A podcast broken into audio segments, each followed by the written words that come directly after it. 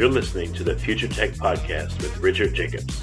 Future technologies such as artificial intelligence, stem cells, 3D printing, gene editing, Bitcoin, blockchain, the microbiome, quantum computing, virtual reality, and exploring space are much closer than you might think. In fact, many early versions of these technologies are in play right now, and the companies that are using these technologies are the focus of this podcast. My goal for you, the listener, is to learn from these podcasts. You may very well learn something that may change the course of your life for the better, steer you towards a new career, or give you insight into addressing a thorny medical problem. Remember, this podcast and its content is informational in nature only. No medical, tax, legal, financial, or psychological advice is being given. If you've enjoyed the podcast, please listen, subscribe, like, and tell your friends about it. Thank you.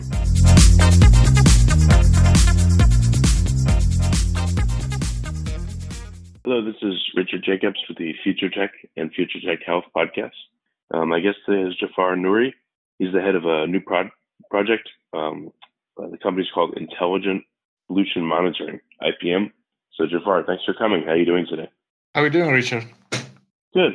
Tell yes. me, um, sounds, sounds very interesting. What is uh, what's intelligent pollution monitoring about? Yes. Uh, so um, IPM is a startup company. We started back in 2014 with a scope to measure chemicals in water, toxic chemicals that can uh, do uh, harm to your health.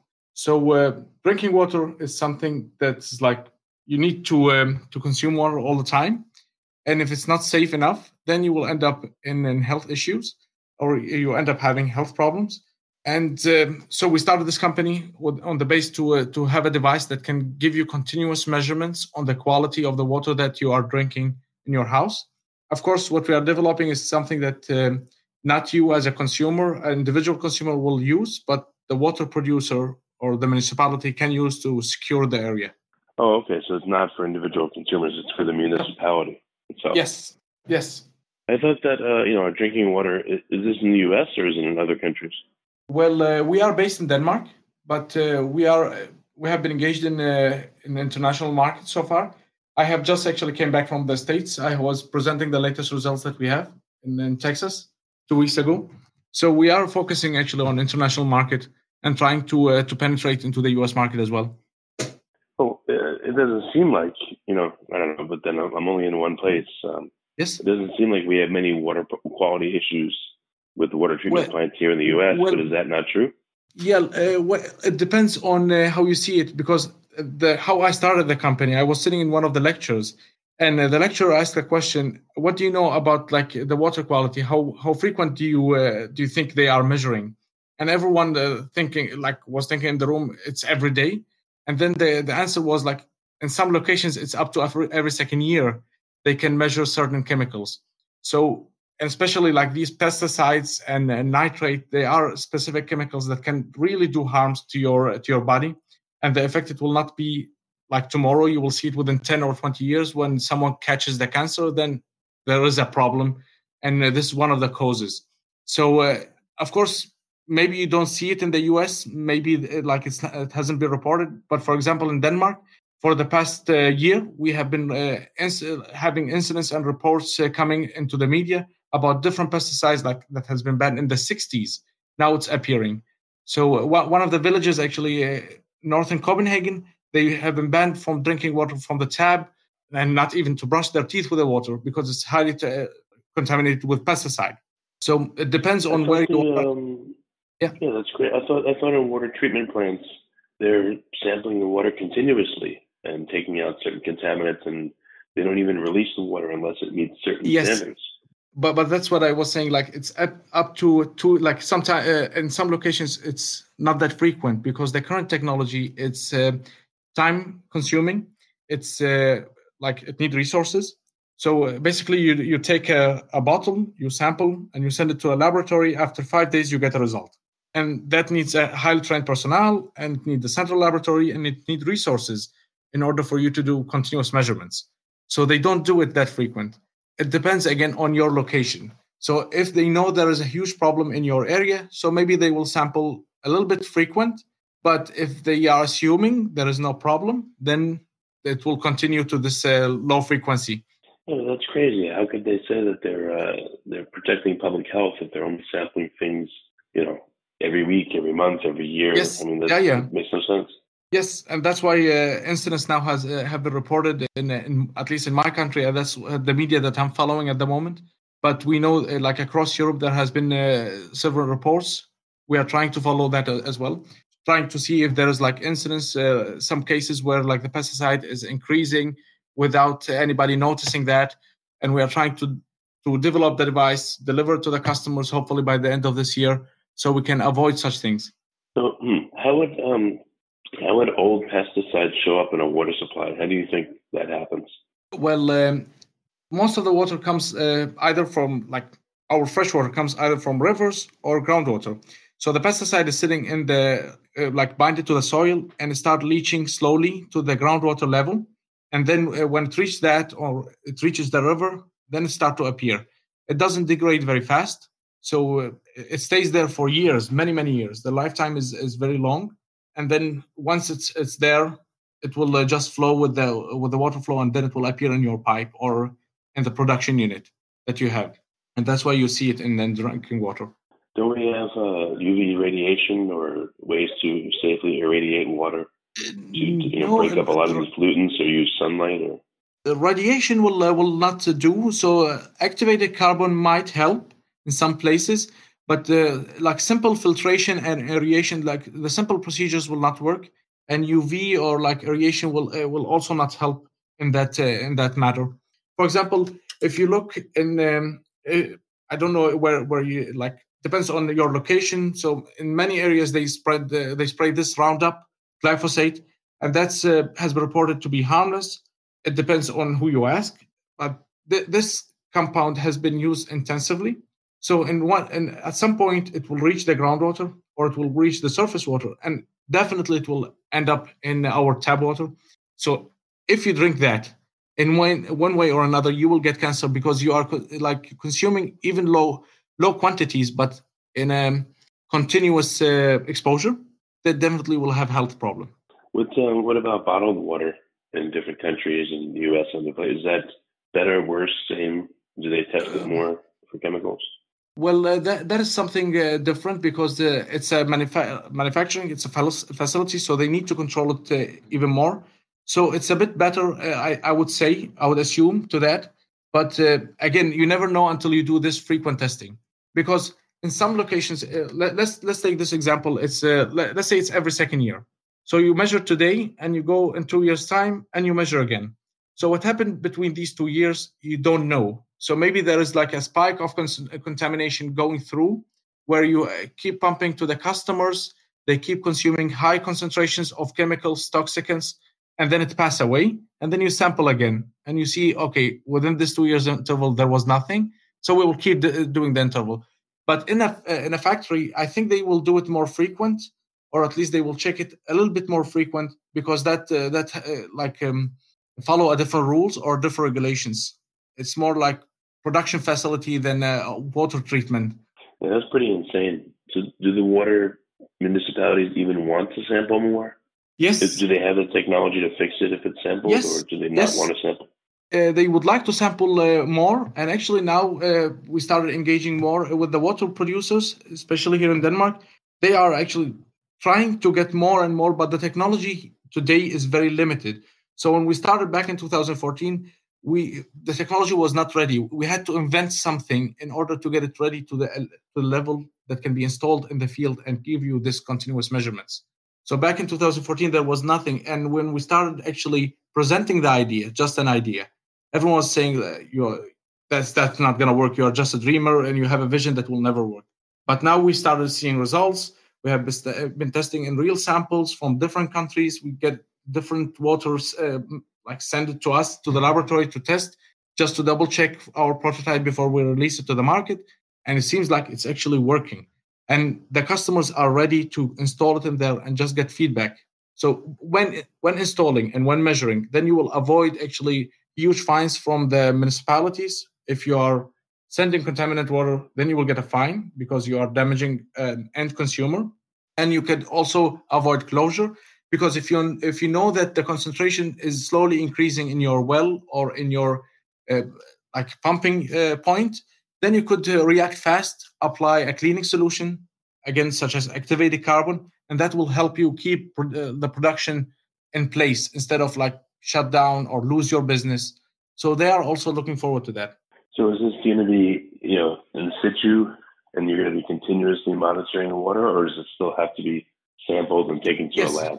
So what we deliver, we deliver a device that has uh, sensors. Uh, it's already designed to detect certain chemicals. So one of the main chemicals that we are uh, focusing on is this uh, pesticide called Roundup or glyphosate. That's one of the main chemicals.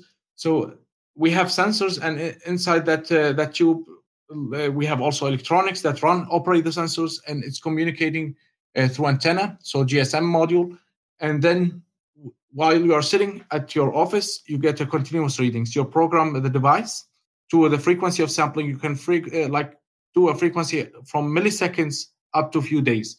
So it's up to you as a producer. If you'd like to show the public more data to show how safe you are, then you can uh, program it to measure every millisecond. But it will be like in situ. You install it once and you service it once a year. But again, right now it seems like the standards are so lax. That's why you have municipalities sampling every two years. What's the standard once you have this equipment? What's useful? Well, then, then we need. Uh, that's uh, actually we have been in discussion with uh, with certain people in here. Uh, Regul- uh, regulatories they are saying we need to compare it to the standards, so to the laboratory, the certified laboratories, and show that we can match the results, and then we could be the next standard. So uh, the water. Well, when I say standard, I mean mean how frequent. Is there a frequency standard right now?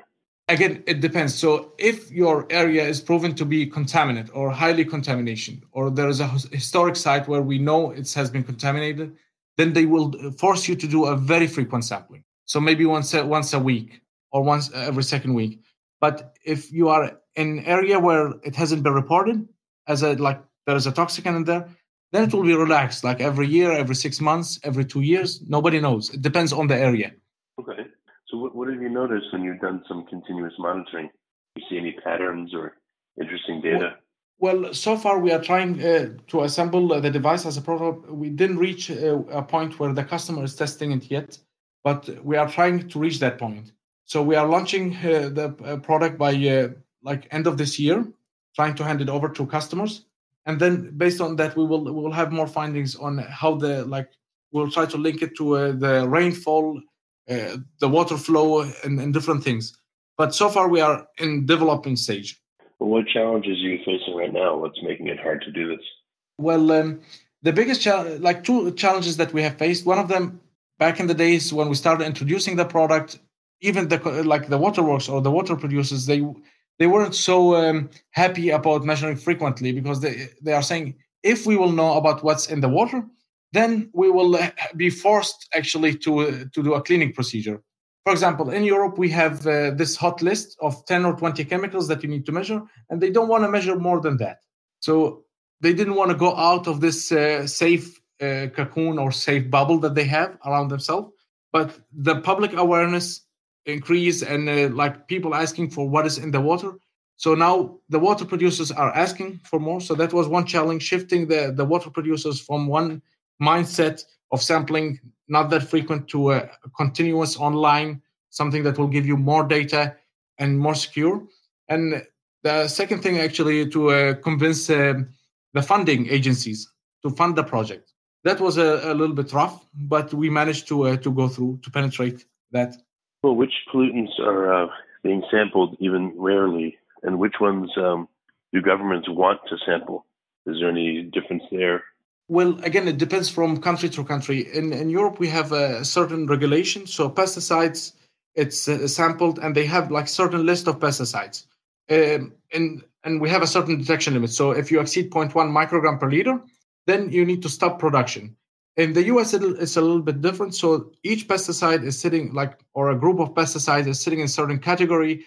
And then, like for example, I know group, group E has a, a detection limit of 700 microgram per liter if you exceed that, then you need to stop production. So it depends again from country to country. We have in the Europe, uh, the nitrate is one of the elements that we have to measure. It's a must, and there is a directive regulating that, regulating the concentrations and how how do you re- react if you get this chemical into your uh, water. But again, yeah, what are some of the big uh, pollutants and what are some of the effects of them? You mentioned glyphosate. you know, which is Roundup Yes. as being Yeah. cancerous. What what about nitrates and what are some other ones and what would be the effects of these pollutants?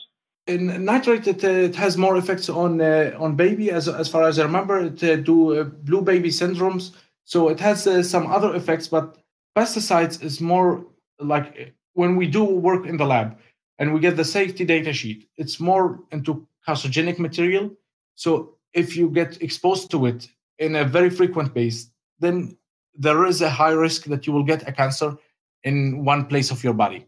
And imagine if the root of exposure is actually the drinking water that, like, I don't know how frequent, uh, for example, you yourself as a person drink, but like 10, 20 glasses that contain certain uh, concentration of pesticides in, uh, and you get exposed to that every day, then you you will definitely get something that is not not good.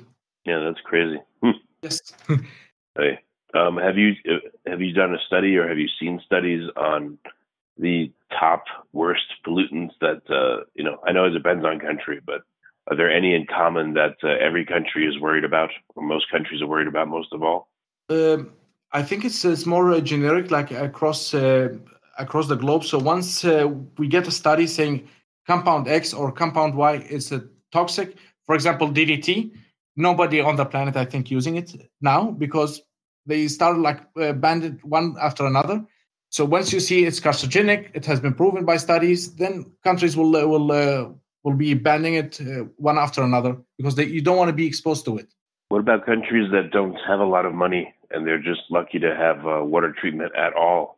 Are you working on a solution for them? We- a low cost ha- one, or what should we do? Yes, uh, we have heard actually some uh, some of the countries in some of the news uh, like they they take other countries as a model. So um, let's take uh, country X. If they say Europe is still using this chemical, so because Europe is using it, it means it's safe, and we will keep using it the same way. And they will not monitor the water like third world country, or they they they don't care because they they take the modern countries as an example, and they will just follow. So whatever you do, it will affect them as well. If you know I what I mean. yeah, the, the, the poorer countries again Yes. barely have any money to even Yes, treat the water at all. exactly. Um, so I don't know if it, it it seems like they would never go for this kind of thing until they're at a stage where they have quite a bit more money.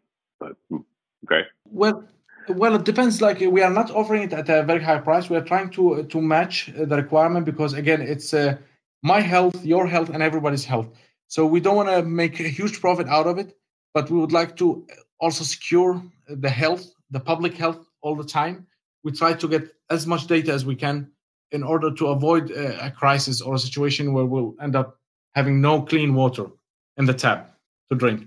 So I think even uh, like poor country that uh, has been using pesticides. So some of the countries, uh, poor countries, if they don't pour pesticides in their land, then they shouldn't have this problem.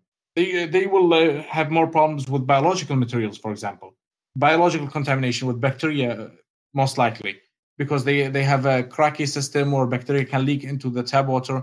So, but in countries where we have a huge agricultural fields, and in these fields we spray a lot of fertilizers, a lot of pesticides in order uh, to maximize the yield growth of the crops, then you have this problem. So it depends on when you where you are and which kind of industry your your country is running. why not couple this sensor with sensors that some people can have in their homes, so you can not only see what the continuous monitoring does, but downstream you could see if that changes and how that changes in people's homes.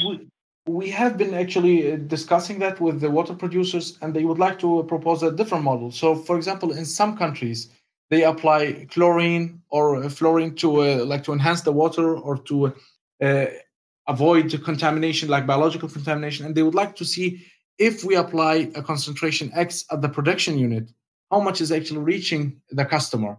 Does it uh, does this chlorine or fluorine uh, degrade along the way?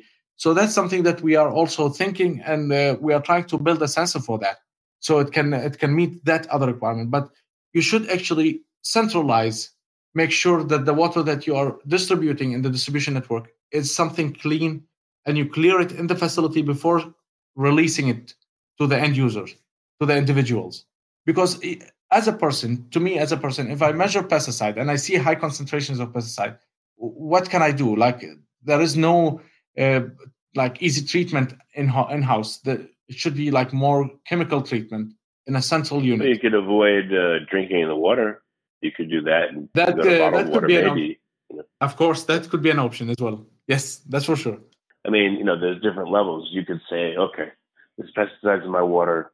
Um, I'm going to bathe in it. I'm just not going to drink it, but I'll still be able to bathe in it, let's say. Or maybe I can boil the water, only drink it boiled, and maybe that will still be okay for me. Maybe not. I don't know. But at least you Yeah. can have different levels of use Yes. of your own water, and you'd be informed instead of blind.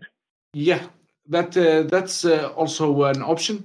But again, if we install the individual, then we could also cause a public panic. So uh, the waterworks are forced uh, to publish their data all the time.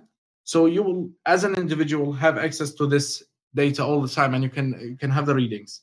If the waterwork, of course, allow and publish it, it depends on the regulation in that area. But then you can just read the report instead of having like you calling your neighbor, causing a public panic, and then uh, end up in a in a bad situation. Of course, Well, example- I mean, yeah, there's, there's different ways to monetize it. You know, you could be part of a test group. yeah, the yeah. water treatment plant could say, you know, for an additional fee, or you could pay for an additional fee to have this stuff installed in your home. Um, yes, I mean, there's many ways to go about it. It seems like you know. of course. But the the most actually the most interesting way for individuals because we also run a, a survey. Uh, You tell them about the pesticides and the chemicals. They they are more and more interested in biological um, contamination because if you get E. coli in the water, that's an immediate effect that you will see it like uh, after after you consume the water. Then you might get a diarrhea or something, and then you need to rush to the hospital. And that's something that no one would like to have. So you get uh, some sort of a food, food food poisoning, and that's what you can measure instead of waiting for uh, like the municipality or something to release uh, a press or call you and say don't drink the water. So they are more interested in biological materials as an individuals. All right. Uh, so, what are what, again? What are some of the difficulties? Is it pretty hard to make sensors that can test for all these things? I mean, do you have to have an array of sensors, each one that Yes. tests for only certain components? And you know, what's Yeah. what's your difficulty in doing this? What's making it hard? Well, each sensor need to be designed specifically to identify and quantify a certain pesticide. So we have a, a sensor designed specifically to measure Roundup and glyphosate. We have another sensor that is designed to measure another pesticide called uh, bentazone. We have another uh, sensor uh, like to to measure AMPA. So we need to have an array of sensors, and each sensor to design it, we need to study it for a couple of months. We need to study the chemical structure of the uh, pesticide of interest. We need to see actually if there's a contamination incidence, if it's market relevant, and then we start developing the software around it, the library, and implement it in the final product. Once we have that, it's just like with a push a button, we modify the, the device. We send you the sensor uh, like with an envelope. You can just, as a, a water producer, install the new sensor in your device, modify your device, and you can measure extra chemical. But it's actually within the R&D itself, it's a little bit difficult because you need to find this unique fingerprint for each pesticide to say this pesticide has this amount or like this unique fingerprint. What if you had to do it in stages? What if you were able to put some kind of binding binding agent? You know, let's say you water treatment plant, you Yes. divert a very small part of the stream. You put a binding agent in the water, which is not very specific. It binds up a whole class of organic compounds, and then at least you maybe can get an, an initial signal that one of Yeah. many pesticides could be there, and then you could decide whether to take it to the next level and analyze that. Maybe that's a path. Just an idea. Yeah, um, like the pe- each pesticide has a very unique uh, molecule structure. So even a binder will not uh, will not be easy to implement because like it can bind to a, a molecule one and two, but not to the rest of the group, not to the byproducts, for example, or the degradation product of the pesticide, and then it will not be helpful. And one of the discussion that we had with the with the waterworks, they would like to uh, to measure it in the stream without inter- introducing any additional chemicals rather than divert of the stream out and uh, measure it outside. Well, I mean, you know, beggars can't be choosers, so you you have to do something. Maybe uh maybe it'll work where you do have to divert just a little bit, and you could still do it on site in a portable lab, or maybe you will be able to do it in situ, but it would be a big step up than to not measure it at all, or measure it every two years. Yeah, have yeah, it go out to a lab for a week, so you know there might be some intermediate step that gets there faster. yeah. but that depends on uh, maybe it could be relevant for like highly contaminated area with like too many pesticides then it's a it's a bigger problem that we cannot satisfy at the moment or we cannot meet at the moment so it could be that we we divert the stream a bit and then we we play or we uh, modify the water sample chemically before we measure it to give us an indication if the water contaminated at all or not or if it's exceeding the detection limit uh, authority detection limit well, or not. another problem is you know what happens after the before the water hits the water treatment plant you know you may have glyphosate in it. Yeah. but after it goes through the water treatment plant what if the chlorine or the other additives the treatment plant uses alter the structure of the glyphosate and make it different or bind to it somehow or create some kind of uh, other compound well, that's more or less hazardous. Have you studied that? Because that may you know mess up the measurements. We didn't find a study or uh, like uh, or a research on that uh, to be honest with you no. We don't we don't have such kind of uh, research in hand. But uh, we know some of the pesticides are not stable. So once it hits uh, the sunlight for example it degrades into separate products so if you are let's say you are interested in the gla- or let's take a roundup as an example even though it's not scientifically true but let's say it hits the sunlight and then it degrades into byproducts. then if you are measuring only glyphosate, the byproducts will uh, will uh, will not be able or will not be measurable with a traditional technique because you didn't focus on them, and then they will slip through your hand and reach the customers, and they could be more toxic than the mother compound itself. Yeah, exactly. So, that's what I'm saying. So it makes yeah, it very exactly. complicated, you know. Yes, it is. It is very complicated, and that's why uh, most of the water producers they they would like even to measure it down in the ground where it's the same uh, situation that uh, the pesticide has been kept for a while it's dark it's a certain temperature and you're measuring there, there before you even pump it from the ground or from the river out that will be more relevant it would i think it would be more relevant right as it gets to a customer yeah but if you know what what is there in the ground then you apply the solution before actually it enters your treatment facility so once you pump it you pump it immediately to a, a to a place where you treat it and then you take it out for like further irrigation, add more oxygen, or filter it from particles or suspended particles and send it away through the distribution network. I see what you mean. They're, they're thinking it may be easier to treat it before it even gets to the plant than afterwards. Yes, exactly. Okay. But they don't know, but it's a guess. But yeah, I understand. Yeah. Hmm. Yeah, I mean, it's very complicated. You know, maybe some of these compounds adhere to small particles in the water, and then they provide a haven where they can hide, or maybe bacteria interact with them and change them. Yes. I mean, who knows? Exactly. Have, have, you seen any studies that, that have studied, you know, effluent from a, a, water treatment plant and try to identify everything in it? Is that even possible?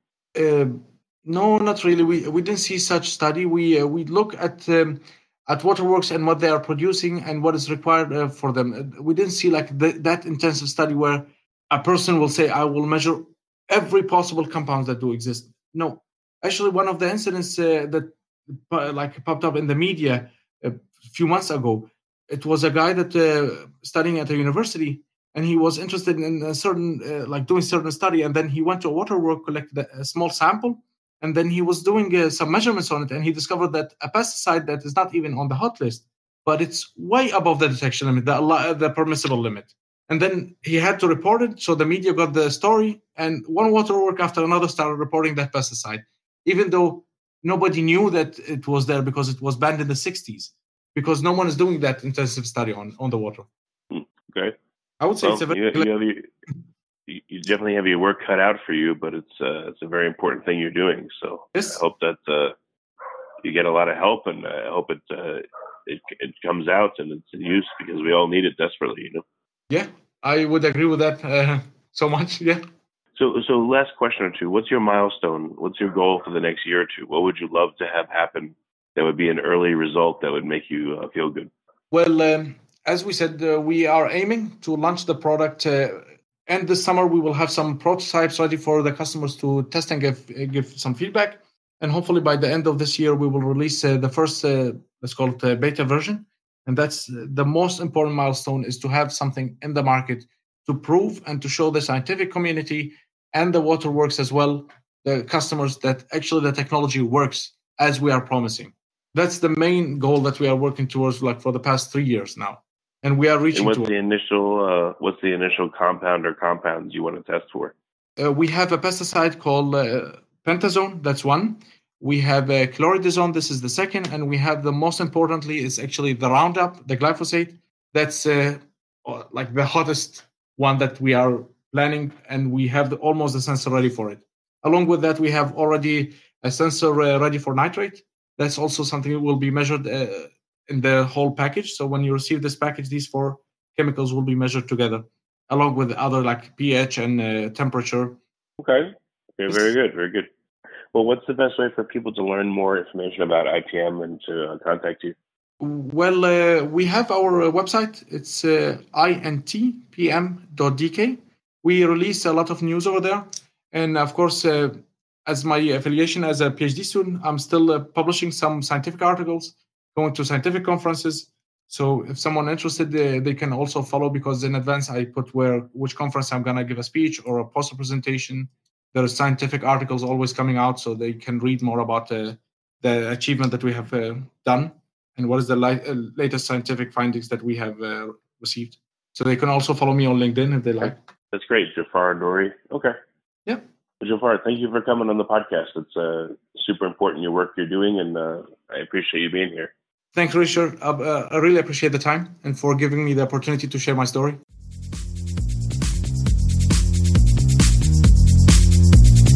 You're listening to the Future Tech Podcast with Richard Jacobs. Future technologies such as artificial intelligence, stem cells, 3D printing, gene editing, Bitcoin, blockchain, the microbiome, quantum computing, virtual reality, and exploring space are much closer than you might think. In fact, many early versions of these technologies are in play right now, and the companies that are using these technologies are the focus of this podcast. My goal for you, the listener, is to learn from these podcasts you may very well learn something that may change the course of your life for the better, steer you towards a new career, or give you insight into addressing a thorny medical problem. Remember, this podcast and its content is informational in nature only. No medical, tax, legal, financial, or psychological advice is being given.